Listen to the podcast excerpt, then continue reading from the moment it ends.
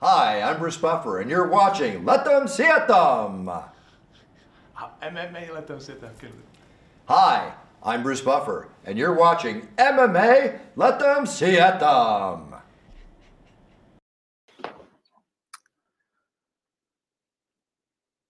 Dámy a pánové, chlapci a děvčata, moji milí samurajové, MMA letem světem 174. díl. Vítejte při něm a jsem rád, že se tady opět shledáváme. Věřím, že v zajímavém počtu. Ještě si tamhle šáhnu provodu.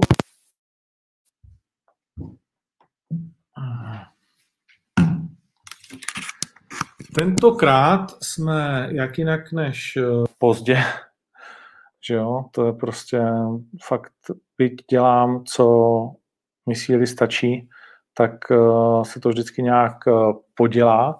Momentálně jsem řešil s uh, mým prvním hostem, že se mu nedaří se připojit, třeba, že všechno, všechno děláme standardně, tak uvidíme, jestli to zvládne nebo ne. A mým prvním hostem by měl být Melvin Mané, když jsme u toho. Kluk, který, myslím si, nás všechny bude v blízké budoucnosti zajímat a už teď nás zajímá. Kluk, který jsem dneska chtěl odhalit, co s ním máme za úmysly a měl startovat na předcházejícím turnaji s Viktorem Pavlíčkem. Tak uh, si to ještě schováme. Samozřejmě bude tady i druhý host, někdy kolem půl, podle toho, jak se Melvin uh, připojí nebo ne, tak uh, a to bude Václav Holota, nový to prospekt OKTAGONu a další z tajných zbraní vysílaná českým mm, MMA do velkého světa bojů. Uh, takže Melvin mi píše, vidím, vidím, funguje to, vidím sebe, tebe ne. No tak to ti to moc nefunguje. Uh, my samozřejmě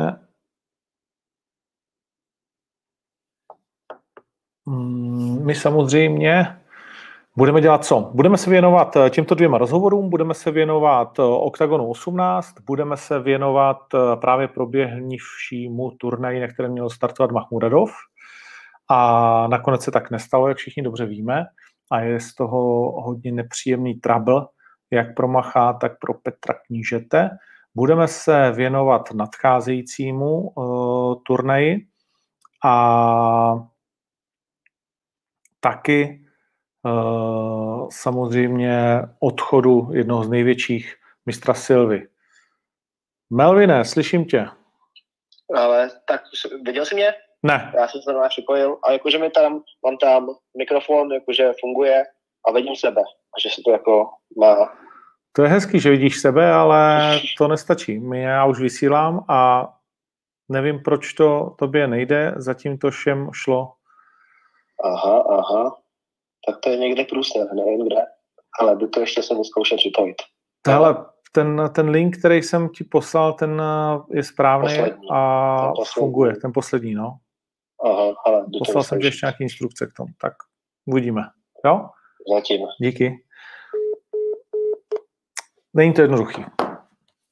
Tak to chodí v životě. Něco funguje stokrát a když to pak má zase fungovat, tak to postup nefunguje. No, v každém případě. Uh, je sečteno potrženo, křišťálová lupa, tak uvidíme, jak jsme dopadli, tam už hlasovat nemůžeme. Uh, děkuji partnerovi Kirvy za podporu uh, v těchto těžkých časech, která se samozřejmě hodí. A děkuji vám všem, kteří sdílíte ať už videa na YouTube, a nebo se toho účastníte na podcastových platformách, především pak na Apple a především pak na Spotify. Tak, samozřejmě ještě v tom výčtu toho, o čem jsme se bavili, jsem nezmínil, že ve finále dojde taky na vaše dotazy. Pojďme tedy k tomu, co se odehrálo minulý týden. Nakonec jsme neviděli Macha, viděli jsme Kevina Holanda, která bez problémů po třech minutách vyhrává a ještě si dokráčí pro 50 tisícový bonus. Viděli jsme Bryce Mitchella, který znovu předvedl vynikající wrestling, grappling a utrápil Phillyho. Um, a viděli jsme velké loučení, alespoň co se týká organizace UFC. V 45 letech to definitivně pro tuto chvíli zabalil Mr. Silva v UFC. Je zajímavé říkat v jedné větě definitivně a pro tuto chvíli, uh, ale myslím si, že to tak nějak uh, vlastně je, protože Anderson Silva je jednou z největších postav, ne tou největší uh, historie UFC. Uh,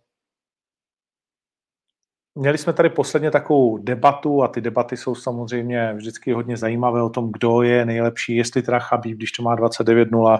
Na mě se někteří zlobili, když jsem řekl, že neměl takovýho toho arci zlouna, kromě Konora, že neměl vlastně jako proti sobě na vrcholu ty největší, nejzajímavější borce, když pomineme vlastně ty poslední tři zápasy, uh, nebo ty samozřejmě nemůžeme pominout, ale to střetávání se dlouhodobé, Uh, Anderson Silva samozřejmě teď poměrně významně od roku 2013 ten svůj odkaz do jisté míry uh, poškodil, protože nejdříve prohrál s Chrisem Whitemanem po té, co si z něj dělal legraci, uh, poté si zlomil stále ještě v roce 2013 tu nohu v té hrozivé odvetě a zdálo se, že to je definitivní konec.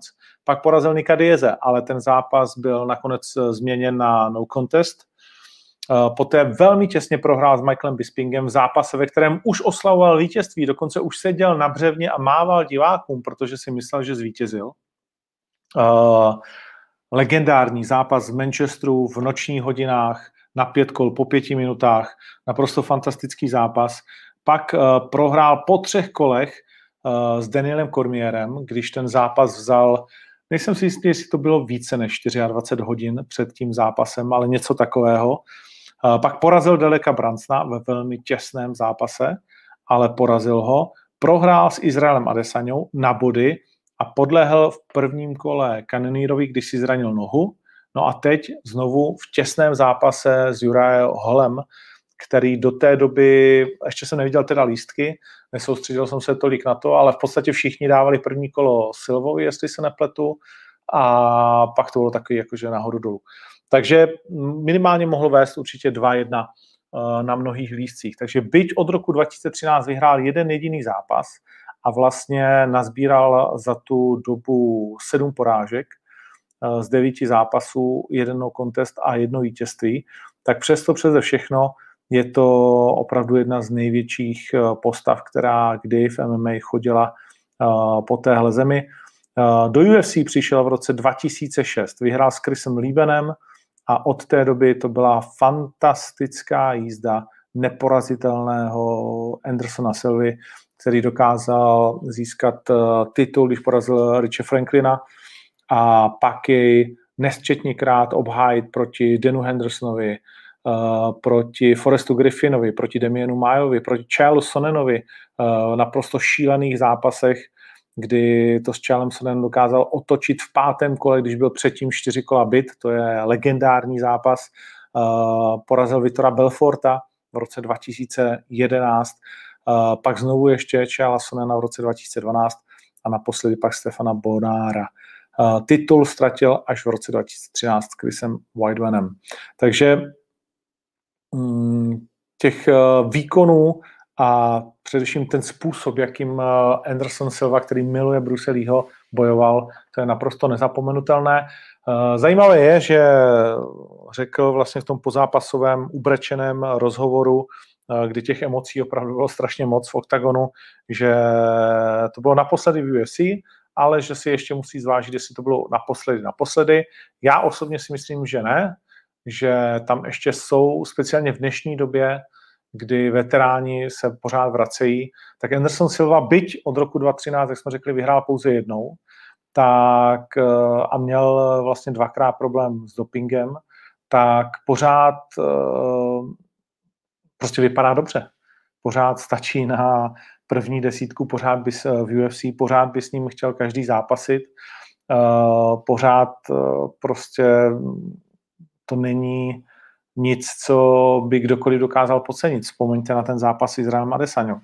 Takže myslím si, že Andersona Silva ještě uvidíme, v jaké organizaci, toť otázka. Stejně tak je zajímavé, že jsme došli k tomu, že uvidíme Uh, že uvidíme Chabíba pravděpodobně, protože Chabíb uh, vlastně tři dny potom, co uh, ohlásil konec, tak řekl Dana White, já si myslím, že ho ještě uvidíme, pak uh, měl Chabib rozhovor s DC a DC říká, ale já nebudu vám říkat všechno, protože Chabib mi pak nevěřil, ale uh, začal se smát a říkal jsem Chabibovi, že to bylo nejkratší důchod v historii, uh, že vlastně byl v důchodu tři dny a už se zase mluví o jeho zápase. Tak, Melvinovi se to nakonec podařilo. Uh-huh. Ahoj. Že, halo, No, tak teď tě ještě neslyším tady ve sluchátkách. Uh, Už? Dobrý. A to by měl asi být problém na tvý straně, kvůli tvým sluchátkům, člověče. Ale když jsme si volali před chvílí, tak to ještě fungovalo.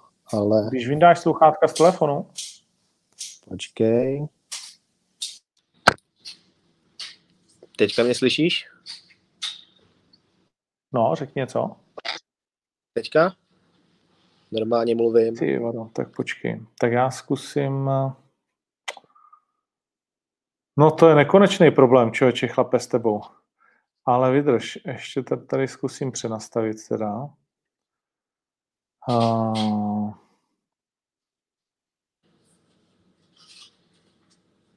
Já tě normálně slyším.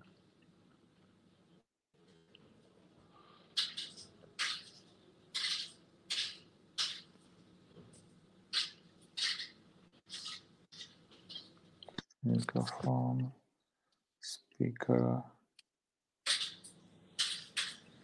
No, tak ještě jednou. Tak co teďka? Už, Maká už. To. Slyšíme se? Nic? Jo.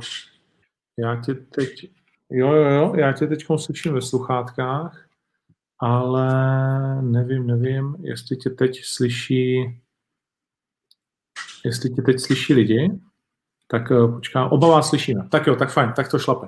Tak, uh, ahoj Malvin. ahoj. Uh, perfektní, že jsme se nakonec dokázali spojit. Tak, uh, tebe teď čeká, a můžeme to vlastně takhle slavnostně oznámit, zápas na Octagon 18. Uh, po tom, co jsme tě poprvé viděli v undergroundu, uh, v našem samozřejmě světě, uh, v MMA nebo ve světě těch fanoušků, tak, eh, tak eh, si se měl představit na 17 s Viktorem Pavlíčkem a teď eh, to se nemohlo uskutečnit kvůli tvému covidu. Tak jak ti je po tom covidu? Jak těžký jsi ty měl průběh? Ale já jsem měl úplně lehký průběh. Já jsem měl ten poslední týden přípravy, což jako ze mě dřeli kůži v podstatě a byl Aha. jsem normálně no a šel jsem na testy a že jsem pozitivní že já jsem byl tak rozlámaný, že ani žádný covid jsem nepostřehl, že mám. No a myslím si, jako jediný, co jsem na sebe pozoroval, že takový tři dny unavený a pak už úplně zase v pohodě. Takže jsem si odbil karanténu a zase nějak funguju. Mm-hmm. To znamená v tréninku, v nějaké zadýchanosti, v chuti, v čichu, nic takového si vůbec nepozoroval? Ale na dva dny jsem ztratil čich. Chuť normálně v pohodě, Přítelkyně ztratila i chuť, jsme byli spolu zavřený, mm-hmm.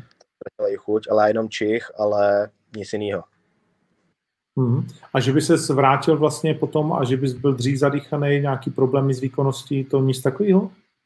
To jsem vůbec neměl. Nepozoroval jsem to na sobě. Super, skvělý. Tak to je to, jsi jeden z těch šťastlivců, mm-hmm. kteří, kteří vlastně jako z toho vyšli asi nakonec nejlíp, jak mohli, tak to, to ti přeju, to je super. Uh, jak moc si mrzí, že nedojde teď na ten zápas s Viktorem Pavlíčkem, protože Viktor, byť dlouhý roky nezápasil, tak je pořád velký jméno. Ale mrzí mě to hodně.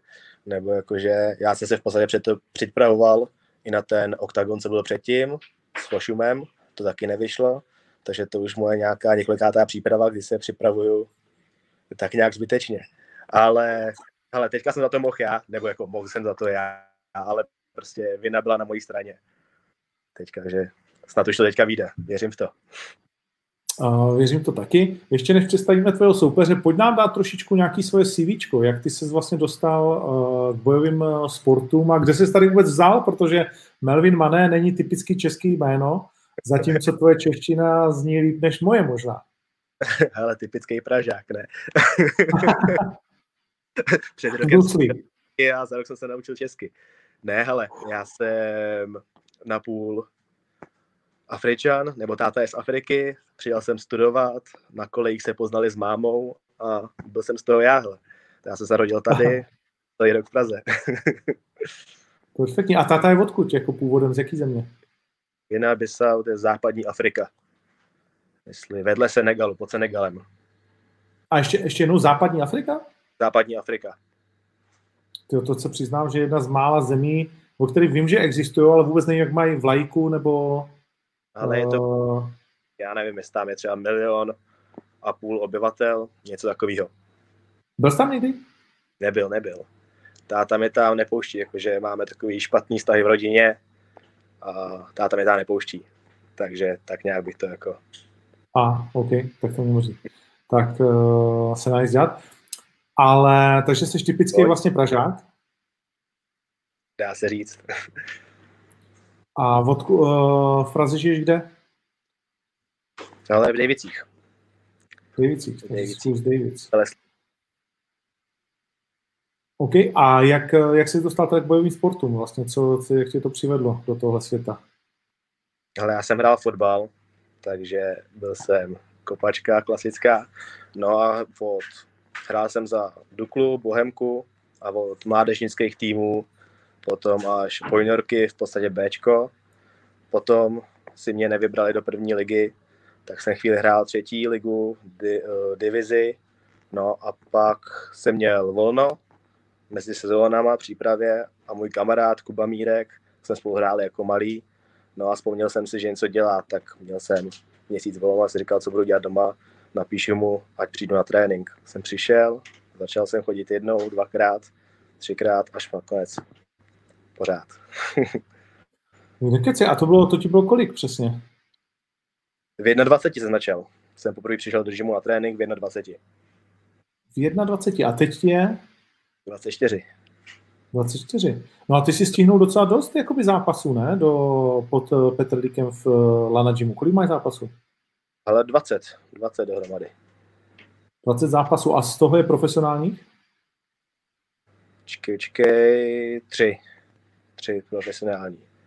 A bilance v amatérech, protože bavíme se o tajském boxu, pro ty, kteří vlastně, pro ty, kteří tě neznají nebo vůbec ne, ne, eh, nejsou doma s Lana Jimem, tak Viktor Petrlík je jeden z legendárních tady dřív bojovníků a dneska trenérů.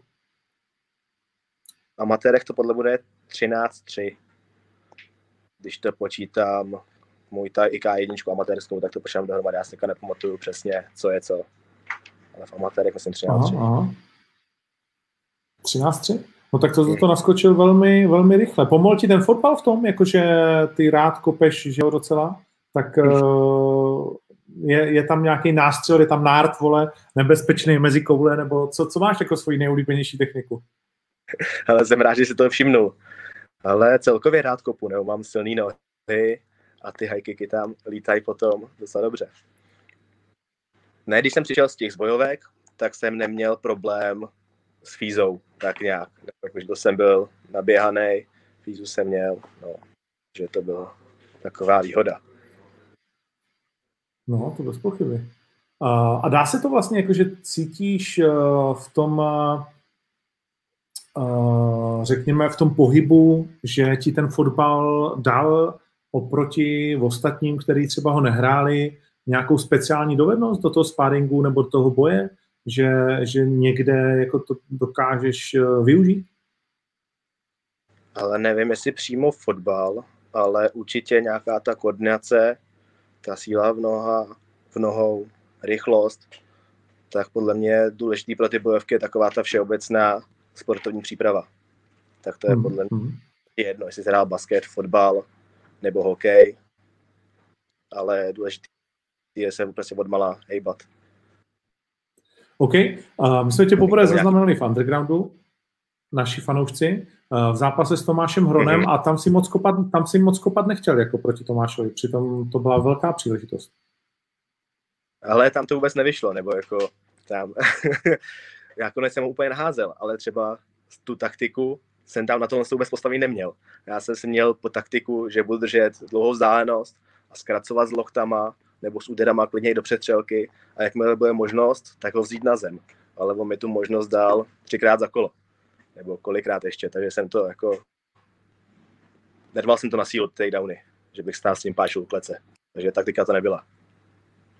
Přesto přeze všechno, on ti vlastně možná jedním úderem, který trefil, zlomil nos, nebo je, už přišel si na to, jak, jak se to podařilo, ten zlomený frňák? Ale na konci druhého kola nějakou, udělal nějakou kombinaci, myslím, dva netrefil a třetí mi prostě jen tak štrechnul o ten nos a tím to bylo. Taková debilní rána. To znamená, ty jsi nebyl vůbec nahulený, nic si jako zvlášť necítil, ale nos byl zlomený, proto jsi nemohl pokračovat. Až jsem se podíval do zrcadla, zjistil jsem, jak jsem krásný a šel jsem na rovnání. Uh, štve to? Myslíš, že by si dokázal vlastně Dana Škora uh, odstavit od toho titulu krále undergroundu? Ale počkej, teď tě špatně slyším, řekni mi to prosím tě ještě jednou. Tak ještě jednou se tam, jestli tě to štve, jestli si myslíš, že by si Dana Škora dokázal od toho titule krále undergroundu odstavit.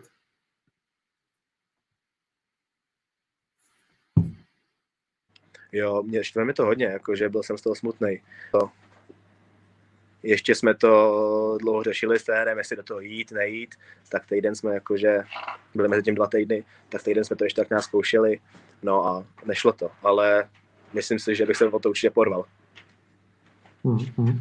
Mimochodem Dan Škvor teď půjde možná taky do MMA, tak byl by to někdo, s kým by tě zajímal zápas té těžké váze vlastně? Myslíš si někde kolem 105 kg, ne? Mm-hmm nějaký teďka přes tu koronu jsem ještě zubnul něco, nějaký dvě kilíčka, takže ten zápas byl určitě zajímavý. OK. Máme se těšit na to, že z Thai boxu a z, M- a z K1 teď přejdeš do MMA nějak trvanlivě? Ale budu zápasit. Určitě chci zápasit MMA, tu zem, jako tak nějak ještě, než jsem vůbec myslel na to, že budu MMA, tak jsem nějak tak jako rok tak vlažně trénoval, jsem byl dvakrát teď na jitsu, to, a o to undergroundu se tomu věnuju fakt dost a řekl bych, že mi to i docela jde, takže určitě MMA teďka se na to taky zaměřím. A kromě Viktora Petrlíka, kdo je vlastně tvůj uh, trenérský štáb? Hele, Vicky jako hlavní trenér a potom na zem mám Eldara Jakuzu. Takže to je asi jako nejlepší, co tady můžu mít. A už si někdy utáhnul Eldara?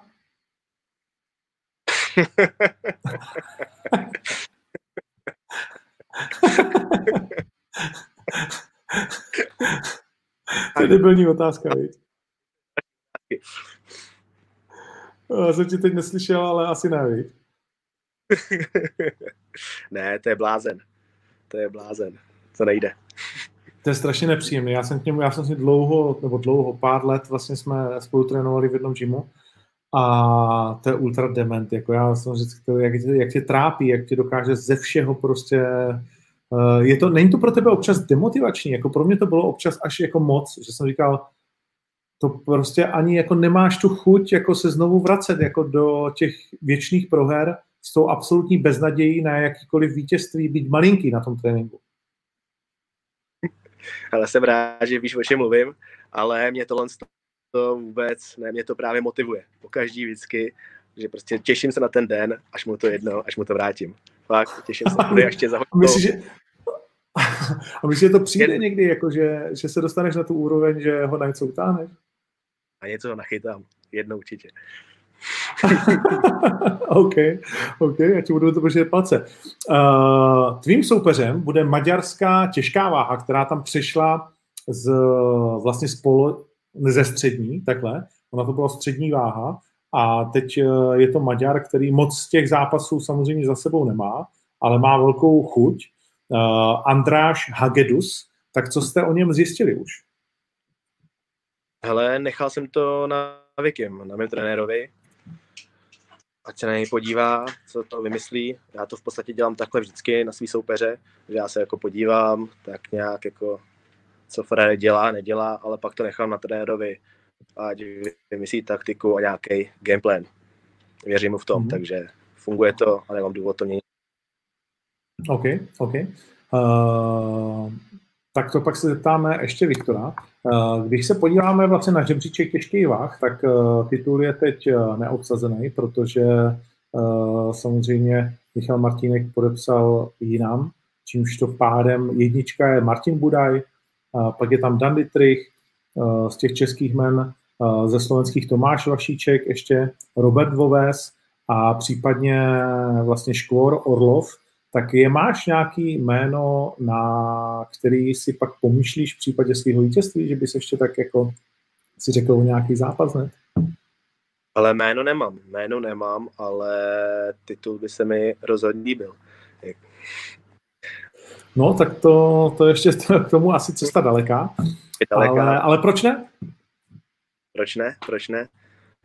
Já myslím, že v tom postoji mi to docela jde, takže teďka ještě do toho MMA, ale uvidíme na OKTAGONu 18. Přesně tak, uvidíme 21. na turnaji, který zatím nevíme, kde bude, ale víme, kdy bude, to je to důležité. Mm-hmm. Uh, dobře, Melvine, já mám už eh, Vaška Holotu taky připravenýho. My jsme se trošičku, trošku zadrželi, tak ho nechci zase zdržovat.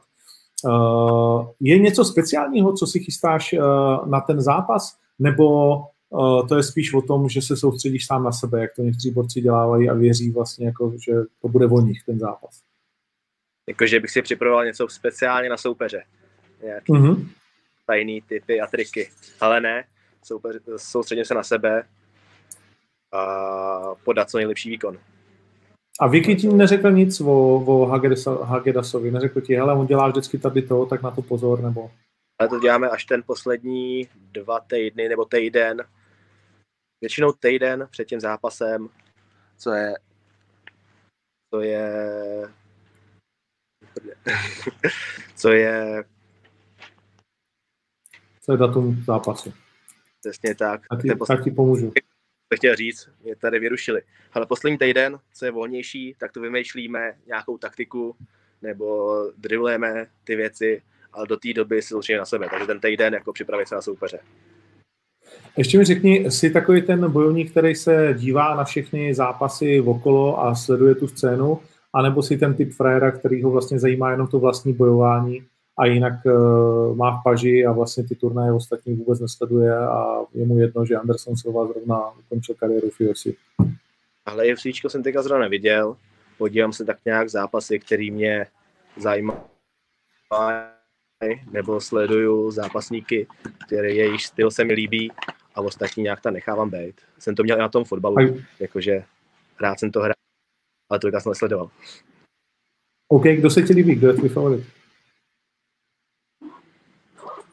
jako teďka z zápasníků. Mm. Ale třeba v postoji, v MMA nemám jakože přímo favority, ale v postoji se miloval v Glory, v 80-40 tam byl Alex Pereira. A byl zabiják mm. hroznej. Teďka je to MMA, jsem zvědavý, jak se mu bude dařit. Mm. Mm. OK, dobře, tak jo, tak fajn.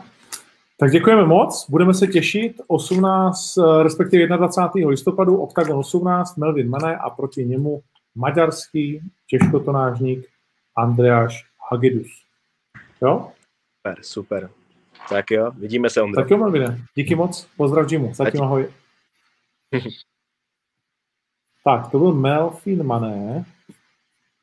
Uh, na kterého se moc moc těšíme, protože to bez pochyby bude člověk, který uh, může zamávat uh, těžkou váhou. A teď tady máme dalšího týpka. Čau, Ondro. Ahoj, ahoj Vašku. Který by určitě chtěl zamávat jakou váhou, protože ty seš, ty seš uh, všeho, mož, všeho schopný, bych řekl. No, tak eh, určitě bych chtěl zamávat s veltrovou váhou. To si myslím, že tam je moje místo. A, ale když jsem měl vlastně zkušenosti s tím, že jsem zápasil v 8.4, tak na tu váhu nemám síl, takže si myslím, že 7.7 je pro mě úplně ideální. OK, když bych...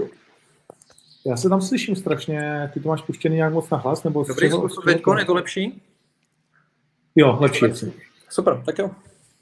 Uh, když, bys nás, když bys nám ty, Vašku, měl dát takový svoje CV, protože mám tě poprvé dneska, děkuji, že přijal pozvání v MMA letem světem, tak uh, jaká byla tvoje cesta vlastně k bojovým sportům až do stavu, kdy dneska jsi člen party Reinders Gymu? Hele, tak já jsem začínal s, se sebeobranou a to díky střední škole, kde jsem dělal profesní sebeobranu a jako koníček jsem chodil ještě mimo to na sebeobranu a postupem času jsem vlastně pře, přesídlil a šel jsem k bojovým sportům. Začal jsem s boxem, začal jsem s kickboxem letmo a teď mám za sebou asi necelých 20 zápasů v amatérském MMA a ostatních 15 dalších plnokontaktních sportech, jako je box, kickbox, mám tam i tajský box, všechno. Takže já jsem se prošel jakoby více do sportama, ale vždycky jsem věděl, že chci dělat MMA, takže to všechno bylo jenom proto, abych získal zkušenosti a mohl potom jít mezi profíky už připravený. Hmm, hmm. Uh, ty jsi byl v Hanumanjum Praha? Ne, ne, ne, já jsem plzeňák a trénoval ne, ty jsi vlastně byl, ano. A, jo, jo, já jsem plzeňák a potom jsem se přestěhoval do Prahy záměrně kvůli sportu, abych k tomu byl blíž, abych nemusel dojíždět. Jasně, já jsem teď uh, v hlavě už spletl, taky toho mám moc uh, v té hlavě, samý hovna. A, a v Plzni si trénoval s kým?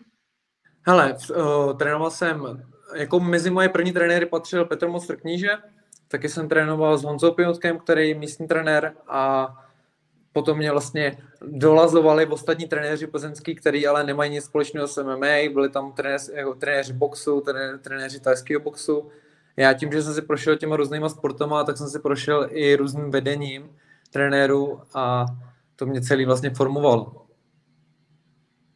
No, to jo. Kdo, tak říkáš Petr Monster Kníže, jeden z prvních trenérů, tak o něm hmm. jdou legendy, jaký je to obrovský sympatiák jako trenér. Tak eh, jak ty jsi ho vnímal jako na prvních tréninkách? Ale je to obrovský tvrdák a jako skvělý zápasník, skvělý trenér, obrovský tvrdák, no. Ale tak asi. je to těžké s ním být jako lidsky, jako, jako, jako člověk? Ale já si myslím nebo... si, že, jakoby, že jakoby na každý, ke každému člověku si musíš najít cestu prostě a on tím, že je tvrdý, tak jakoby netoleruje to, že vlastně někdo jiný jakoby není na té úrovni vlastně jako on, že to nevnímá tak jako on a to člověk, když pochopí, tak si myslím, že s ním dokáže vycházet normálně, dokáže s ním jako spolupracovat. Mě dal hrozně moc právě v tomhle ohledu, ale já tím, že nejsem osobně takovýhle tvrdák, tak jsem hledal někoho, kdo by byl víc taky empatičtější. Hmm, hmm, hmm. A Andrej je empatičtější? No rozhodně. Jo? Jasně, já jsem naprosto, naprosto jsem spokojený, ale tam, kde jsem teď nemůžu se nachválit, takže já říkám, jakoby neexistuje dobrý, špatný trenér, ale každý člověk má vlastně, každý člověk potřebuje něco jiného a já jsem to, co jsem potřeboval, tak jsem našel. A to, co to je teda, jakože, protože to si myslím, že je relativně ojedinělá schopnost, jestli, jestli ji ty máš, že jsi takhle, že jsi takhle vlastně jakoby dokázal říct, hele, já tohle mi nesedí, protože málo kdo dokáže změnit vlastně gym, hmm. anebo klub kvůli tomu, že má najednou pocit, že by to někde jinde mohlo být lepší uh, a speciálně jako v bojových sportech uh, to u nás teprve začíná pořád taková ta vlna toho hmm. přecházení nebo hledání, řeknu. Ale tak u mě to bylo hlavně takový ten motivační impuls k tomu změnit vlastně tělocvičnou bylo z toho, že v Plzni máme skvělý postojaři, máme tady skvělý boxery, máme tady i skvělý kickboxery ale v MMA to máme hodně kluků, který s tím začínají, který byli vlastně na úrovni amatérského MMA a já jsem potřeboval někoho, kdo by mě táhnul. Takže jakoby můj hlavní impuls, proč jsem odešel z Plzně, bylo, aby šel do nějakého silnějšího týmu, do nějakého, kde mě vlastně ty ostatní budou táhnout za lepším. Aby mě to bylo pro mě motivace. Vlastně začalo to tím, že jsme začali dojíždět do Prahy a pak jsem si řekl, že vlastně jakoby, pokud se tomu chci věnovat naplno, tak ta nejlepší cesta je se sem přestěhovat a být u zdroje. Mm-hmm. To znamená, ty se přestěhoval z Plzně do Prahy čistě kvůli MMA? Čistě kvůli MMA. Jsme vsadili všechno na jednu kartu, takže... Říkáš jsme? To znamená s tebou ještě někdo? No já přítelkyně. Přítelkyně no, šla s tebou vlastně to bylo, tohle muselo být společný rozhodnutí, protože my jsme se vlastně vzdali nějaký svojí komfortní zóny, šli jsme vlastně do neznámého města, šli jsme vlastně někde, kde jsme neměli nějakou jistotu práce a takhle. A šli jsme záměrně za tím, že prostě to zkusíme, dáme do toho všechno a uvidíme, jak se to bude vracet nebo ne, protože chceme zkusit to, aby se mohlo dělat v budoucnu, i i když třeba v blízkém budoucnu, aby se mohlo dělat vlastně MMA profesionálně, aby jsem se mohl věnovat jenom tomu a aby jsem to neměl jako koníček. Takže teď je to vlastně všechno u mě taková sázka na jednu kartu, takhle tyhle ty první roky v profesionále. Co teď ještě děláš? Hele, teď jsem na poluvazku učím na základní škole a začal jsem od září jako osobní trenér ve fitness centru. OK, takže to je zavřený. No, oboje dvoje je zavřený, takže já mám právě ideální podmínky pro to trénovat časově. A plat prostorem- chodí, jo? Plat Prosím? chodí. Platy Plat chodí stále, takže jako, Z obojího, jak z fitness trenéra, tak z, tak z toho druhého? no samozřejmě jenom ze školy a musím samozřejmě jako odvádět nějakou práci, nemůže to být jen tak, že jo. A Takže to znamená, ty příprav. učíš, a ty učíš tělocvik nebo učíš něco jiného? Jo, jsem tělocvikář, no. Typický tělocvikář. Ček, čekal bych to. No. A, a který stupeň učíš? Učím druhý stupeň. Druhý stupeň. Tak to už, jako, už jsou dneska přidrzlí, ne, ty děcka, jakože... Jo, oni jsou, jsou, zkouší to, jsou, ale jako, já bych řekl, že to není žádnou dobou, ale třeba já si pamatuju, já sám sebe, když jsem byl základní škole, takže jsem byl stejný, takže jako já mám v tom takový pohled, jako že si nemyslím, že by dnešní generace na tom byla o něco hůř a to myslím jak třeba s chováním nebo i vlastně fyzicky, když jakoby mnozí si myslí, že dnešní děti na tělocviku nemají zájem o sport, tak já si ne, nemám ten stejný názor. Nemáš, jo? Je, není, není to tak, jako, že to jsou motovidla, které mají maximálně jako lepší uh, hru palcem, než jsme měli my a, a všechno ostatní jako stojí za prd. Ale já si myslím, že to je na stejné úrovni, jako když já jsem byl na základní škole a akorát s tím, že ty děti dneska, oni mají zájem o hru, oni mají zájem o to vlastně, jakoby, když v nich probudíš tu soutěživost, tak je to, ale oni jakoby nejsou zvyklí nic moc nacvičovat, oni nejsou zvyklí cvičit gymnastiku, takovéhle věci a nemyslím si, že by oni sami byli jako nemotorní, ale že vlastně nikdo je k tomu nevedl. Nějaká důsledná Hmm. cesta. Ale ono na druhou stranu je to hrozně moc těžký, takže bych pálil do vlastních řad. S kým máš větší problémy, s holkama nebo s klukama? Já mám jenom kluky, ale rozhodně vím, že bych měl větší problém s holkama, protože kluky je jednodušší namotivovat, rozhodně. Okay. A když jsi mluvil vlastně o přítelkyni, tak ona uh, si taky měnila práci kvůli tomu, že jste měnili město? Jasně, oba dva jsme do toho šli, naslepo jsme šli do Prahy a A jak dlouho už jste v Praze? teď jsme tady rok a půl. A zatím teda to hodnocení je takový, že zůstáváte, že to stojí za to, jo? Nebo jsou Neza- i těžký dny? Tak těžký dny rozhodně jsou, ale zatím zatím pořád věříme tomu, že jakoby se nám splní sen nám obou dvou, protože jako musím v tomhle ohledu říct, že my dva máme podobný nebo stejný sen, takže A v čem ona má, v čem ona má stejný sen jak ty? No, máme vlastně společnou tu cestu, ona jakoby sdílí tu cestu se mnou, ona jakoby sama chce, aby měla prostě doma jakoby úspěšného chlapa, bojovníka, sportovce, jakýho si mě našla a sama mě jakoby motivuje a pomáhá mi dotáhnout to tam, kam potřebuji. Tak to je super, super. A co, a co, co dělá ona? Ona je v kosmetickém salonu, pracuje na recepci. To je teď sedíte doma všichni vlastně. A teď sedí všichni doma. No, Uh, no, no, to mi právě, to je těžký. Uh, dobře, dobře, dobře. Tak uh,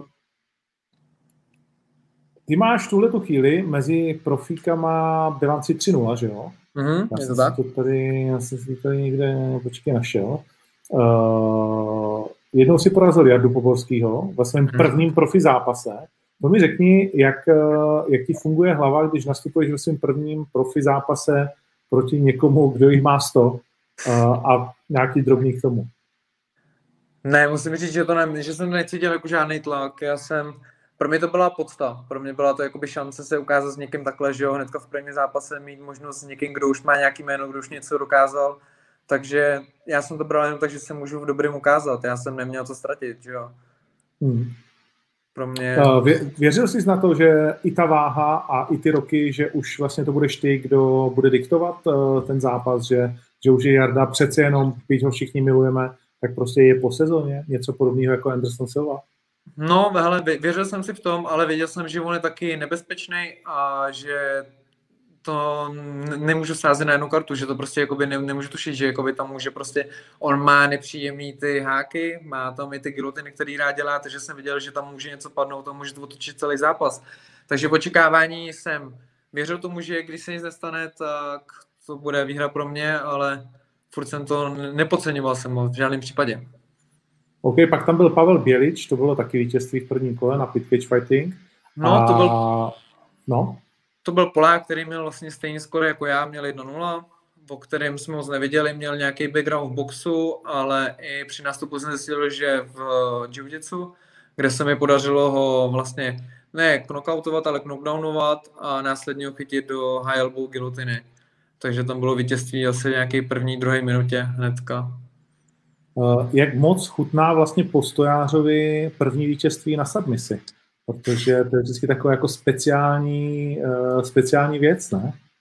Hele, já si nemyslím o sobě, že jsem postojař. Já si myslím, ne? že patří mezi takový ty komplexní, nebo v uvozovkách komplexní, samozřejmě mám jako v některých fázích větší, jako pro, větší mezery, ale myslím si, že už se řadím mezi ty, nebo já sám se řadím mezi ty komplexní bojovníky, takže se nesnažím zápas záměrně držet postoji a můžu s nimi jít na zem.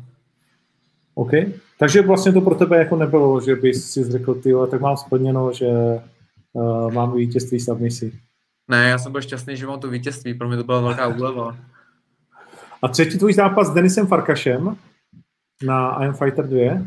No, tak ten styl Denis... do druhého kola. To je taky, Denis je taky nepříjemný jako frajer, který třeba, nevím, jestli si viděl ten zápas na Fusion v Brně, eh, kde úplně překvapil Macha a celý Ankos, že to otočil vlastně s Polákem, který s Machem dokáže vyrovnaně spárovat. No, Denis je nesmrtelný, on je prostě takový nesmrtelný mezek a díky tomu, že vlastně už jsou videa, tak jsem si ho načetl a věděl jsem to a věděl jsem, že cesta k tomu ho nějak ubít nebude. Věděl jsem, že vlastně tam jediná cesta klovná bude ho vzít na zem a tam ho uškrtit, takže tam to můžu říct, že skoro od začátku do konce toho zápasu bylo všechno podle gameplanu až na vlastně to první kolo, kde jsem nedokázal ho dostat do žádné submise, ani jsem ho nedokázal, když jsem ho měl v mountu dostat, nebo otočit ho a dostat se mu dozad. Dobrá, dobrá, dobrá. No a teď uh, po zastávce v Undergroundu, kterou ještě taky můžeme konec konců probrat, protože to bylo do jisté míry na poslední chvíli. A po dlouhé době tvoje porážka, hmm. uh, zápase do 90 kg s Klaudou, že jo? Mm-hmm. Uh, co tě tam nejvíc překvapilo v tom, v tom zápase, který jste určitě svěřili, že vyhrajete? No, takhle, co mě tam překvapilo spíš, nebo to, že jsem se, já jsem vůbec nedodržel taktiku, já jsem se nechal unést atmosférou, nechal jsem se unést tím, že vlastně jde o zápas, kde, který se nikam nezapisuje, takže jsem prostě, jsem uletěl, nedodržoval jsem taktiku, takže asi nejvíc mě překvapil já sám sebe, jsem překvapil v ten moment, kdy jsem do toho vlítnul a pak už jsem prostě nedokázal zastavit. Potom jsem se akorát vystřílel a zápas přebral Kuba Klauda a ukázal mi školu tajského boxu prostě. A jak to je, když nedodržíš člověk taky, že, že tam Andre do tebe hučí celou dobu šatně a ty si říkáš, jo, počkej, vole, frére, tak já tam vítnu, vole, to budeš koukat. Hele. nebo, jak, to, nebo ti přepne až v tom zápase jako a do té doby věříš tomu, že budeš dělat to, co ti trenér říká. Ale já ještě v šatně mám takovou pacifistickou náladu, takže já po celou druhou přípravě jsme měli nějakou taktiku, vesně o tom, jakoby uh, Kubu pohybovat se a naházet ho. Určitě do toho nevidím takhle, ale do mě se vlila taková vlna euforie před ty nástupovce, já to mám docela často. A no, už jsem to neudržel, už jsem se prostě jenom těšil, už jsem prostě viděl jenom boj hlavy, no. OK, OK. No a uh, ty, jakou ty máš nástupovku, že ti to dá tolik euforie? Hele, ani nevím, jak se jmenuje, on tam je nějaká zkrátka něčeho a není určitě... A máš pořád tu stejnou? Ne, ne, ne, nemám, já jsem poprvé. Měníš to? Aha, aha. takže je to jedno. Dobrý. Uh, no tak pojďme odtajnit tvůj zápas, který si myslím, že vlastně byť bude na prelims, který budou vidění pouze na pay-per-view, uh, ta, ta hlavní karta bude tentokrát uh, k vidění i na Auto TV, ale těch prvních sedm zápasů bude jen uh, vlastně na pay-per-view, tak uh, to bude hodně, hodně, hodně zajímavý zápas a mě vlastně jste překvapili že jste tenhle ten zápas takhle rychle vzali. Já ukážu grafiku toho duelu. A líbí se ti, ty jsi ještě neviděl, víš? Neviděl jsem, ještě vidím poprvé. Jo. Super. Jo, jo, jo. Holota versus Jungwirth. A teď se možná mnozí ptají, kdo je to Jungwirth. A Jungwirth je... Kdo bys řekl, že je Jungwirth? Představ ho. No, je to zkušený borec se skórem 8-2 a je to určitě frajer, který se nebojí nějakých přestřelek, je to frajer, který do toho jde po hlavě, je takový ofenzivní, v tom máme trošku podobný styl, když já se neudržím a je určitě zkušený a je to tvrdák, takhle bych to řekl. Se skorem 8-2 má tam za sebou i zápasy v nějakých lepších organizacích, mm-hmm. takže to rozhodně nemá žádný dávačky i soupeře, takže rozhodně je tvrdý soupeř, rozhodně pro mě velká výzva, co jsme chtěli. No to bez pochyby, protože já to ještě dořeknu. Christian Jungwirth je německý bojovník s přezdívkou Stabil, možná nevím, jestli to se to vysvětluje takhle. Uh, 33-letý to bojovník, ročník 87, 181 cm, Kongs Jim Stuttgart je jeho domovinou. Na Tapology asi nemá nic cenu říkat, že je devítka, protože Tapology je zblázněná záležitost ohledně rankingu. Ale, jak si říkal, startoval vlastně v těch eh, dvou největších německých organizacích, což je GMC a Vila v MMA, tohle ta zvláštní název eh, v Německu nějakým způsobem funguje. Má to 8-2. Eh, ta poslední porážka, to je zajímavé, je s Němcem, ale z turné M1 prohrál s Andreasem Štálem, kterého jsme tady vlastně taky viděli. A pak porazil třeba Erhana Kartala, který to měl v té době 9-0 anebo Vladimira Turina, který to měl 7-4. Takže kus nepříjemného Němce, doslova a do písmene, 2 KO, jedna submise, eh, většinově to tedy neskončí u něj, eh, nebo většinově to skončí rozhodnutím, ať, ať si to řeknu jednodušeji. Eh, v čem je nejlepší, jestli jste ho už takhle prostudovali, což asi jo? Ale určitě jeho silná stránka je ta tvrdost v postoji, to, jak je ofenzivní, je těžko čitelný, protože chodí jakoby hodně ofenzivně dopředu a na zemi umí udržet pozici. To si myslím, že patří mezi jeho silné stránky. Hmm, hmm, hmm. Čím bys měl být ty lepší? Rozhodně se budu snažit být techničtější a nachytat ho. Uh, to znamená nachytat ho v uh, postoji? No, zkusíme to v postoji, když to nepůjde, tak na zemi, no. Jakoby nemáme určitou taktiku na to, kde, kde vlastně bychom chtěli, aby se boj po, probíhal. Hmm, hmm, hmm. Uh, těším se na to moc, protože, protože to bude pro tebe vlastně vstup do oktagonu a hned, hned eh, s někým, eh, jako je tenhle ten Mr. Jungwirth. Ještě se tě musím zeptat na to tvoje tetování, který je hodně výrazný. Já ho ještě jednou ukážu vlastně divákům, aby viděli, že máš ty přes celou kozu uh, tohleto, tohleto tetování, co to je, jestli nám to může říct? Jasně, můžu to říct, jsou to dvě první písmena z jména příjmení mojí přítelkyně, která se jmenuje Kristýna Kohoutková, jsou to vlastně dvě káčka proti sobě. A jak už jsem ti říkal, jakoby já hodně moc jako vděčím jí za všechno, jakoby, že tu cestu jde se mnou, za to, jak mě podporuje a takhle. A tak jsem se to nechal věčně takhle. Věděla to, že jdeš na tohle tetování? No, ona věděla, jako, že to plánu, mluvil jsem o tom a pak jsem se to nechal udělat vlastně ze dne na den, kdy to samozřejmě věděla. A jaká byla její reakce, když to udělala poprvé? Ona viděla ten návrh, nebo to viděla? Ale tak to ví, to ví, že byla šťastná, jako to je taková věc, jako co každou holku asi dojme, jako je to taková, takže rozhodně byla šťastná. No. Samozřejmě mi říkala, že jako nikdo bez tak nepozná, že to je její jméno, že by chtěla samozřejmě, aby tam byla jako zvětšená Ona tam sedí naproti tobě, ne? Ne, ne. Nesedí, já mám pocit, že tam vždycky koukneš, tě, jestli, jestli neříkáš něco. No, uh, promiň. Takže Jasně. byla šťastná. Jasně. OK, OK, to je fajn. Uh, my jsme teď zrovna nedávno probírali někoho s Palem Nerudou. Uh, taky v té rodině bojovnické jsme viděli nějaké tetování a tak jsme to probírali, jsme si říkali, tyjo, jako, jak, jak to funguje, proč jsou takový ty spouštěče a tohle. A náš kamu říká, jo, jo, to je takový to tetování těsně před rozchodem. no, doufám, že ne, ale mám necelý dva roky a budu dělat všechno pro to, aby tak nebylo. Přesně, tak u vás se to nepotvrdilo, tak to je, to je, to je důležitý. No, já jsem si tady rozbil zásuvku zrovna. A, no perfektní, perfektní. Tak uh, ještě mi řekni, co v tom, co v tom uh, vlastně covidu teď, kdy se dalo, nedalo trénovat, jestli na sobě cítíš nějaký pokles formy nebo, nebo jak moc těžký to pro člověka je, který je zvyklý na ten denní zápřah uh, a speciálně v MMA na tu obrovskou dřinu, která se strašně těžko simuluje někde mimo vlastně gym, když se nemůžeš válet na té zemi a tak dále. Ale tak já se snažím dodržovat nějaký ten režim, snažím se trénovat, jak se to dá. Chodím hodně běhat, pracuji na té fyzice, zároveň mám tady za barákem asi jedno z nejjezdčí venkovních fitek, co je v Praze, možná i v České republice.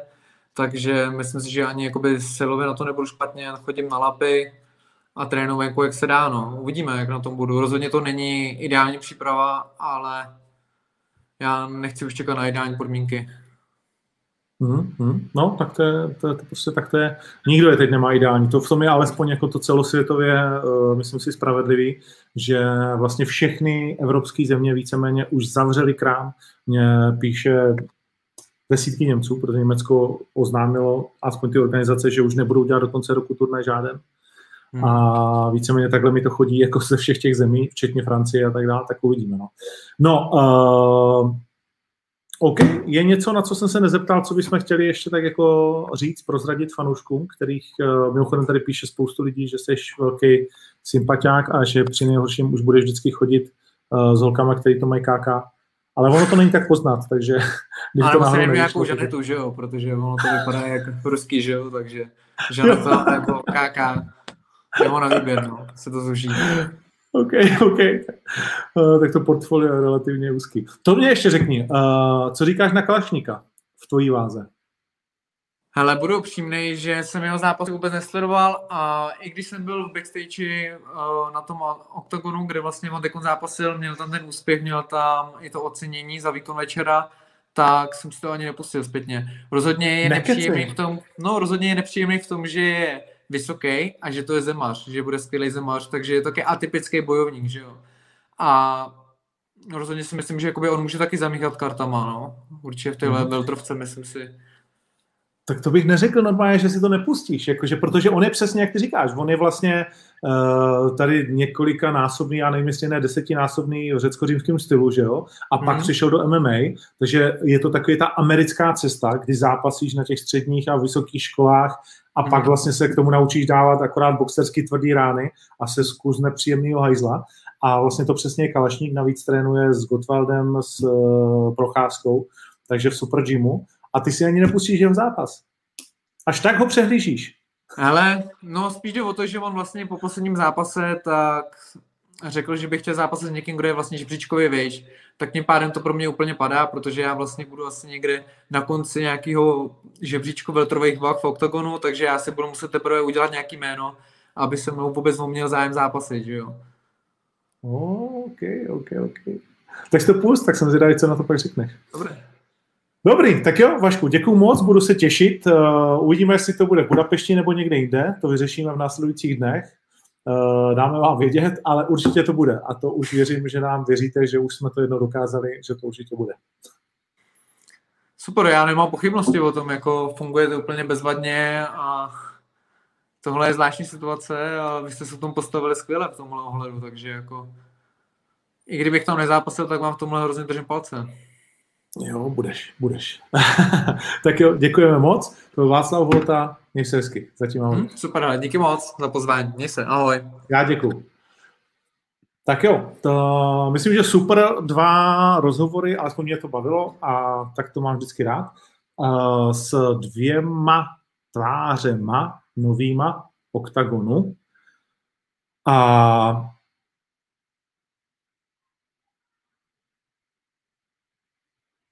Bude to zajímavé, bude to zajímavé, protože Jungwirth opravdu uh, byl nadšený vlastně z toho matchupu uh, pro něj, když jsem mu říkal, tak jo, tak tady máš Vaška Holotu, tak oni úplně jakože fantastický. A vlastně na druhé straně uh, jsem nabízel několik domácích men, které pak se ukázaly jako nemožné, ale stejně, stejně by neprošly v Rangers Gymu nebo se klukům úplně ten matchup nelíbil. A pak říkám, pak jsem tak jakože poslal Jungwirta s tím, že tak tady ho mám prostě jako v klobouku připravenýho, chtěl bych ho do oktagonu a šup, bereme. Někdy je ta práce zajímavá, že si lámeš hlavu s věcma a nedokážeš proti sobě postavit fréry, co to mají 3-0, 4-1, 3-0, 3-0, 2-1 a podobně. A pak frér, co má 3-0, vezme borce, uh, co má 8-2. A samozřejmě daleko víc zkušeností. Ale samozřejmě, jak už se říká, uh, styl dělá zápasy a prostě když si někdo stylově na toho protivníka věří a dohodne se s trenérem, tak to pak může být takhle zajímavé, jak to určitě bude v Brně nebo v Maďarsku 21.11. No, máme za sebou dvoje povídání a před sebou uh, možná už jenom dohrajeme ten turnaj Octagon 18. Uh, jak už bylo řečeno, Octagon 18 začne jako vždycky v 6 hodin. Viděl jsem tady nějakou eh, poznámku, s kým budeme vysílat. Myslím, že už posledně bylo vše vychytáno, kromě našich partnerů eh, na platební bráně a platformě, eh, kterou samozřejmě pronajímáme, protože všechno, všechno prostě nemůžeme vlastnit. To bychom jaksi ne, ne to nezvládli, ale Třeba, že zatím eh, nedošlo k eh, vlastně k najítí, definitivnímu najítí výnika, protože ty věci technicky háže jedna firma na druhou. A tím pádem ani k tomu, co jsme avizovali, že to s těma firmama budeme řešit eh, nějakou vlastně právní stránkou, tak jakožto nejlepší možné řešení jsme zvolili, že ten problém se dokázalo Eh, najít a popsat eh, ty dvě firmy mezi sebou a vědí, co vlastně mají udělat, aby ho odstranili. A tím pádem by snad už opravdu uh, nikdy neříkej nikdy. A znovu připomínám, že O2 s tím má problémy, byť to dělá pět let a má opravdu všechny uh, peníze světa k tomu, aby si teoreticky zajistili uh, úplně čistý přenos a přesto jim to padá a přesto se jim to nedaří, tak věříme, že už to prostě bude tak, jak má být. Znovu připomínám, že všem, kterým přišel ten kód pozdě, vlastně rozešle náš uh, partner uh, přístup do Octagon klubu na čtyři měsíce zdarma, což je hodnota nějakých 12 eur a všechny peníze dvojí platba a vícero byla, byly vráceny a uvidíme, kam se to vlastně ještě dostane dál. Takže to je v tuhle tu chvíli k tomuto tématu a turnaj začne v 18 hodin. Prvních pravděpodobně sedm zápasů bude pouze tedy na pay-per-view. Prvních šest zápasů, protože máme 11 zápasů na kartě, mělo být sedm, prvních šest zápasů a pak pět zápasů na hlavní kartě. Proč pět? Protože jsou tam dva pětikolové zápasy. Jedno je finále Octagon výzvy. Pátá série Octagon výzvy včera vyvrcholila vlastně v té základní části, druhým semifinále. Viděli jsme, že jakkoliv se Čechům dařilo uh, ve čtvrtfinále, tak i z důvodu zranění Matouše Kohouta a především eh, následně z, dobrý, z důvodu dobrého výkonu, jak Zajace, tak Pauluse, je v finále opět slovenské. To znamená, Česko se ani v páté sérii nedočká svého vítěze či vítězky. A budeme tak sledovat slovenské finále mezi dvěma nejlepšími, tak to je, dvěma nejodolnějšími.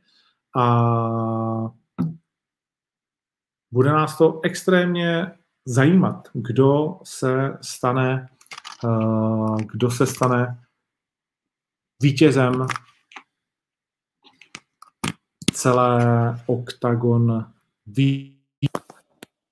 a to bude na pět kol po pěti minutách a pak samozřejmě hlavní zápas hlavní zápas eh, celého turnaje a tam Pukač versus uh, Pukač versus Wittner, nebo Wittner versus Pukač, protože Wittner je výš, takže Wittner v červeném rohu. Extrémně zajímavý zápas veltrové váhy. No a to, co taky víte, že se vrací Lucie Podilová, takže budeme mít uh, Lucii Podilovou s Martou Valiček. Marta Valiček, extrémně nepříjemná bojovnice, které mluvil jsem vlastně dlouho s jejím manažerem, dneska si vychodem, teď až skončíme, budeme volat, dlouho, dlouho různí bojovníci, teda bojovnice odmítali zápasy. Marta už u nás několikrát měla zápasit, ale byť vlastně ta její bilance nevypadá nijak děsivě, eh, tak tahle ta, tahle ta bojovnice z Bialsko-Biala eh, odrazuje eh, kde koho a až Lucie Podělová se našla, která se pokusí vrátit na vítěznou vlnu právě v zápase s Martou Valiček. A na hlavní kartě se představí také Lucie Sabová, a její soupeřku si představíme určitě zanedlouho. Víte, že se zúčastní také Ivan Buchinger, absolutní bomba pro nás, pro všechny skutečné fanoušky MMA, protože není tady druhý takový frajer, který by byl šampionem Enva Global, který by byl šampionem Cage Warriors a šel o titul KSV. Uh, vlastně od Anglie po Rusko tři nejvýznamnější organizace své doby. M1 byla bez pochyby největší ruskou organizací po dlouhé roky. A určitě v momentě, kdy tam Ivan byl šampionem, KSW se nemusíme bavit, nebo KSV, konfrontace a štuk války. A Cage Warriors v době, kdy Ivan byl šampionem a kdy zápasil s Conorem McGregorem, tak byla suverénně nejlepší organizací na ostrovech. A to možná platí dodnes, byť její úroveň od té doby šla určitě nějakou úroveň dolů.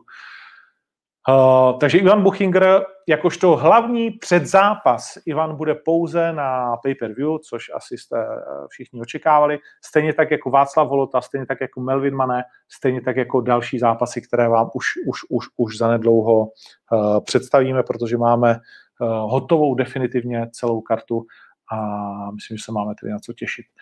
Tak jo, tolik tedy Octagon 18. Uh, vidím tady spoustu, spoustu, spoustu, spoustu uh, dotazů na chlapíka, který si dnes už říká Apollo a jinak je to Buskape, uh, borec, který píše mě, píše všem, píše kamkoliv to jenom trošku jde.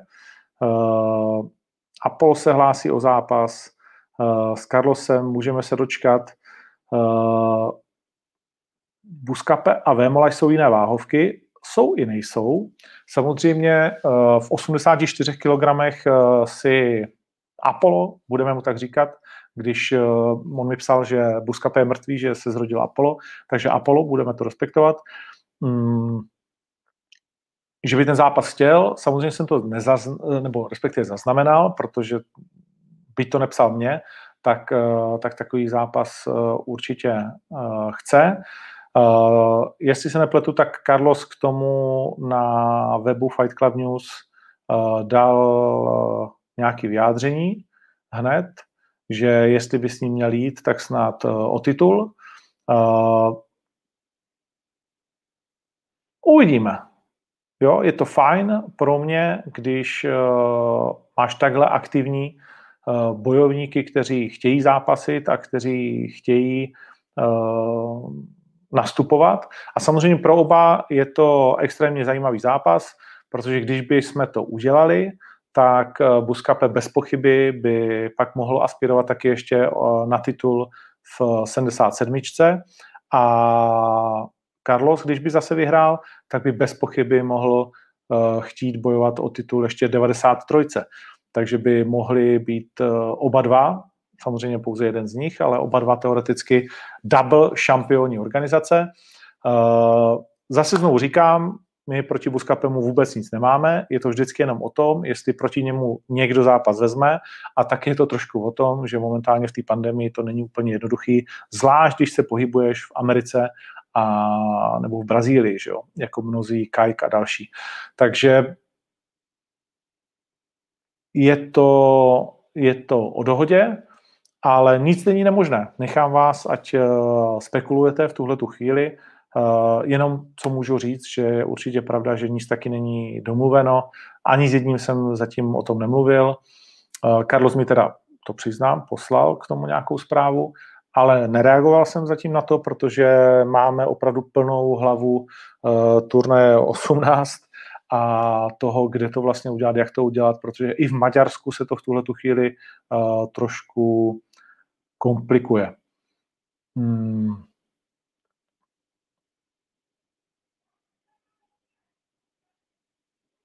S kým půjde Buchinger na OKTAGON 18? Si myslím, že si necháme na příští úterý. Uh, příští úterý je, jo, to je dostatek asi času a bude to velmi dobrý soupeř. Uh, jak pevně věřím. Možná to prozradíme dřív, ale budeme o tom diskutovat určitě příští úterý, kdy si Ivana a případně jeho soupeře pozveme do, pozveme do MMA letem světem, abychom to tady, abychom to tady probrali. Uh, stejně tak budeme mluvit s Lucí Pudilovou a tak dále. Takže můžete se, můžete se jen a jen těšit na, na tyhle ty zápasy a na velký návrat opravdového šampiona na domácí kolbiště. No, probrali jsme asi UFC, tak jak jsme ho probrat chtěli, co se týká uh, pohledu zpět, ale samozřejmě nejdůležitější zpráva z UFC dorazila v momentě, kdy Jiří Procházka uh, byl vlastně podepsán na hlavní zápas uh, příští rok s uh, Reyesem, což určitě vneslo chmury do tváře Rakičovi, mimo jiné. Uh, ale tak už to prostě chodí, vždycky z té situace někdo vytěží víc, někdo méně. Už uh, tenhle ten týden máme před sebou zápas Santos versus Teixeira. Navíc se ta situace v polotěžké váze uh, zajímavě zkomplikovala, anebo taky ne zkomplikovala, ale rozjasnila, chcete-li, titulovým zápasem Blachovič versus Adesanya.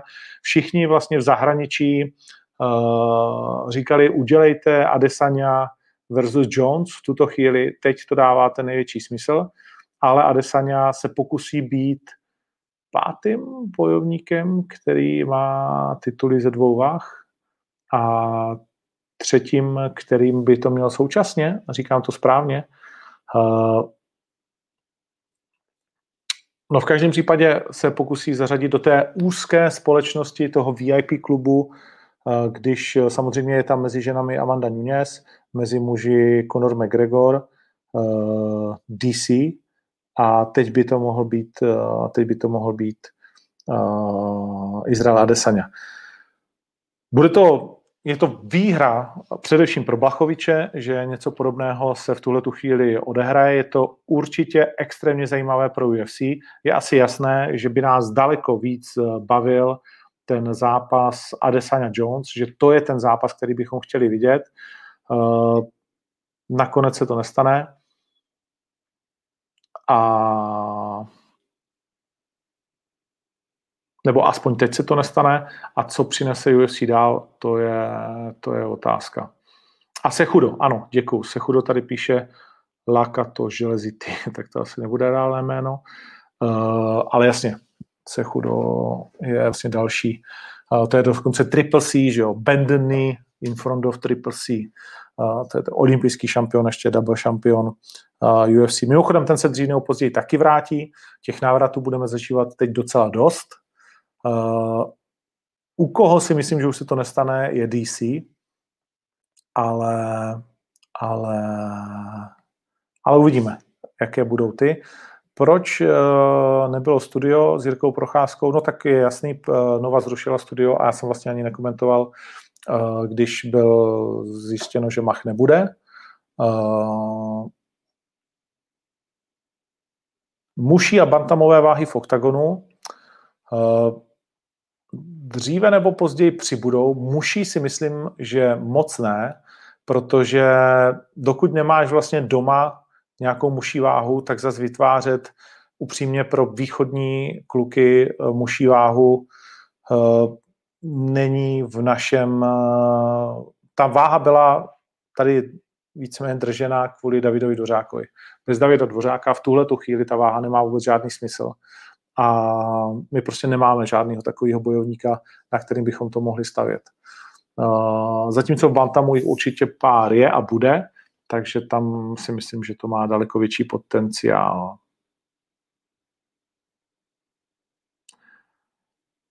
No, máme za sebou hodinu a čtvrt. Ještě chceme jít k tomu turnaji, který nás čeká o víkendu. Santos versus Teixeira. Tiago Santos 21 7, Glover Teixeira 31 7, o 10 vítězství více a především Glover už po několikáté v kariéře, dá se říct, stání z mrtvých. Uh, měl dvě porážky za sebou s Johnem Johnsonem a Philem Davisem a pak se zase odrazil a porazil Ovince Santru, Patrika Kamince a Rashad Evanse.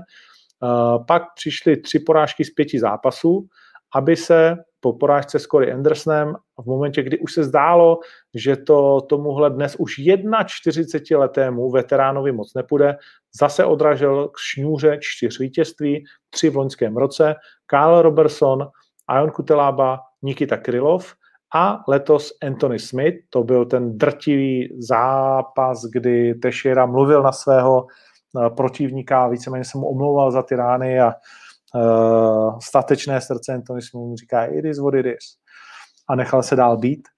Uh, neskutečný to zápas, uh, neskutečné emoce, jak říká Zuzeta, ohromné emoce. A 41-letý veterán Global Teixeira dál sní svůj sen o titul a se svým brazilským kolegou Tiago Santosem se budou muset poprat o to, kdo z největší pravděpodobností vyzve vítěze zápasu Blachovič a Desania. Uh, a nebo to tak nebude a mezi tím si ještě dají třeba dostaveníčko právě vítěz tohoto zápasu a vítěz zápasu Procházka Race. Samozřejmě budeme přát Jirkovi, určitě se s ním taky v budoucích týdnech, v budoucích vysíláních spojíme, abychom společně probrali tenhle ten fantastický zápas, první zápas jakéhokoliv domácího borce, který bude hlavním zápasem celého turnaje. S tím samozřejmě přichází nejenom obrovská odpovědnost, chcete-li, ale, ale také šance na sebe upozornit před celým světem. Pro Jirku by to možná byl opravdu ten poslední krok k té titulové šanci, anebo předposlední krok, protože víc už by, víc než jeden zápas by opak od titulu asi jen těžko dělil, v případě, že vyhraje, to je jasné. Uh, Tiago Santos prohrál split decision s Johnem Johnsonem ve svém titulovém zápase. Od té doby nezápasil, už je to víc než rok, takže jeho forma jeho schopnosti jsou nám teď eh, absolutně neznámé. V jeho 630 letech si hodně, hodně, hodně odpočinul. Je jasné, že to bylo dáno tím koronavirem a tak dále, ale prostě rok a půl bezmála, nebo skoro rok a půl je rok a půl. To se nedá nic dělat. Santos tehdy byl hodně zbytý, zraněný, uh, takže potřeboval nějakou tu pazičku, ale určitě si nemyslel, že to bude takhle dlouhé. No a teď bez diváků souboj, který by jinak vyprodal jakoukoliv brazilskou arénu a už uh, příští sobotu 7. listopadu. Sekundová tým bude nesmrtelný Andrej Arlovský, který snad ještě pořád opravdu věří, že by to mohlo být i na titul. Je jasné, že to už asi, ne asi už, že už to prostě nikdy nedopadne, ale Andrej Orlovský je další z těch mužů, kteří dokáží uh, stále znovu a znovu restartovat svoji kariéru vítěznými zápasy proti velmi dobrým bojovníkům. Chlapík, který se během své kariéry přesouval různými gymy, nejslavnější běloruský bojovník všech dob v 41 letech uh, nastupuje do zápasu, který by mohl být třetím vítězstvím ze čtyř zápasů a jeho soupeřem je Tanner Bozer, což uh, je opravdu velmi málo známé jméno, bulldozer z Kanady, 29-letý eh, bojovník, pro kterého to v UFC bude už pátý zápas, přesto přes všechno si myslím, že zatím zůstával eh, pod radarem eh, většiny z vás. Vyhrál tři ze čtyř zápasů, není tam ani jedno jméno, které by běžný fanoušek nějak znal nebo si ho všímal. To, co je na něm zajímavé, že on předtím zápasil v M1 a především v ACB, kdy měl docela dlouhou a úspěšnou kariéru, že šel touhletou cestou vlastně i ruských organizací, tenhle ten Kanaďan, a má 10 KO, dvě submise. Osobně si myslím, že to je soupeř, kterého Andrej Orlovský může určitě porazit a bude, bude to velmi zajímavé se tomu věnovat.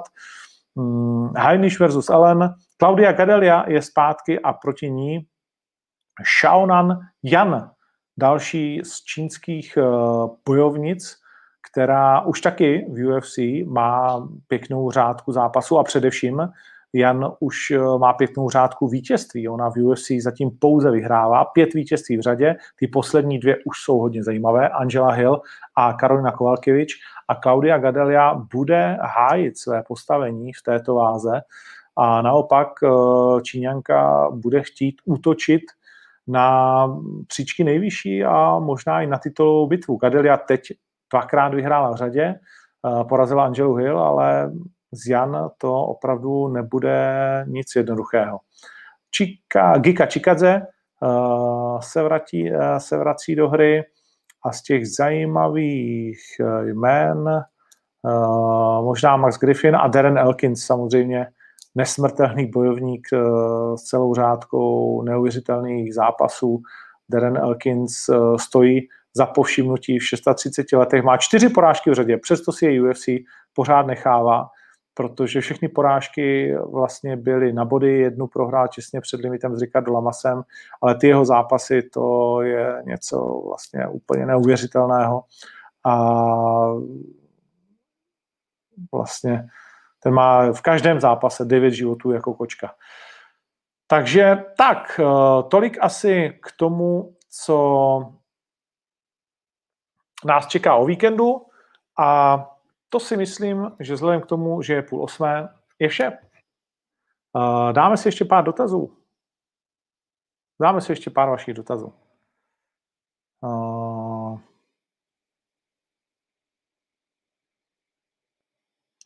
Gábor versus Kertéz si myslím, že by byl zajímavý zápas. Hodně lidí to potřebuje vidět. uvidíme.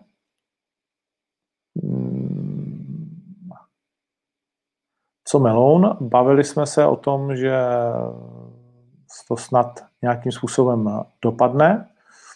Eh, Monster Octagon.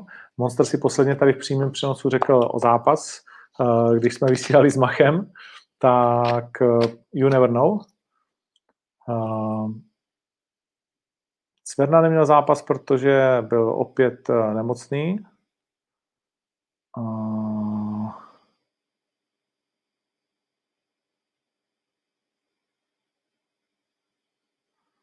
Tady se to neustále opakuje. Proč má někdo jako tendenci napsat jeden dotaz stokrát? To pak musím zablokovat, aby mi to tady se vyčistilo. Co je s Filipem Mackem? Eh, byli jsme domluveni na zápase pro Filipa Macka eh, na Heroes Gate, pak z toho sešlo, ale určitě Filipový zápas chceme dát. Eh, takže to je dobrá otázka.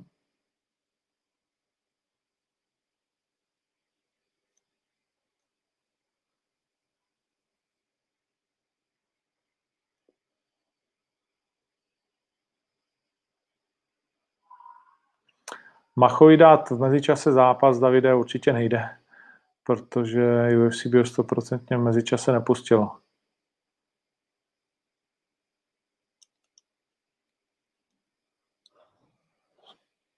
Hmm. Poslední třeba ještě tři dotazy, byť tady jsou... Jestli bude David Hošek, ano, David Hošek uh, bude ještě do konce roku na turnaji. Můžete se těšit na velmi zajímavý zápas s Davidem Hoškem.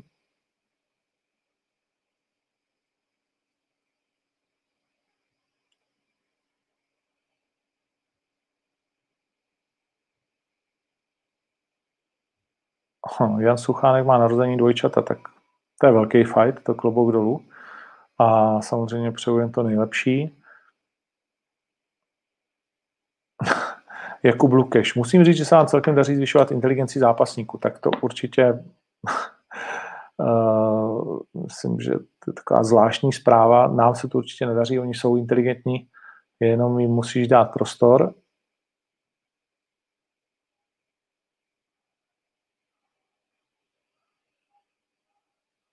A to byla asi ta poslední třetí.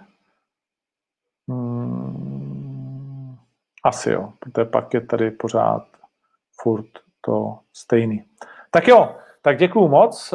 Dnešní MMA letem světem je u konce 174. vysílání. Když bude čas a chuť, a tak si v sobotu dáme ještě nějaké krátké vysílání s typama. Konec konců asi připravujeme taky aplikaci Patreon a tam bychom mohli něco podobného dělat. Tam by to mohlo být uh, zajímavý. Tak jo, děkuju moc a Fight Life pokračuje, budu moc rád za sdílení ať už YouTubeového videa a nebo podcastu na YouTube mi chodí do 100 tisíc, ještě pořád 50. Dlouhá cesta. Ale proč ne? Je trnitá. Mějte se hezky, ať se vám daří v těchto těžkých časech. Sportovci se můžou vrátit zpátky na sportoviště, být za přísných podmínek a toho samozřejmě, jak dobře víte, my využijeme. Ahoj. Fight Life pokračuje.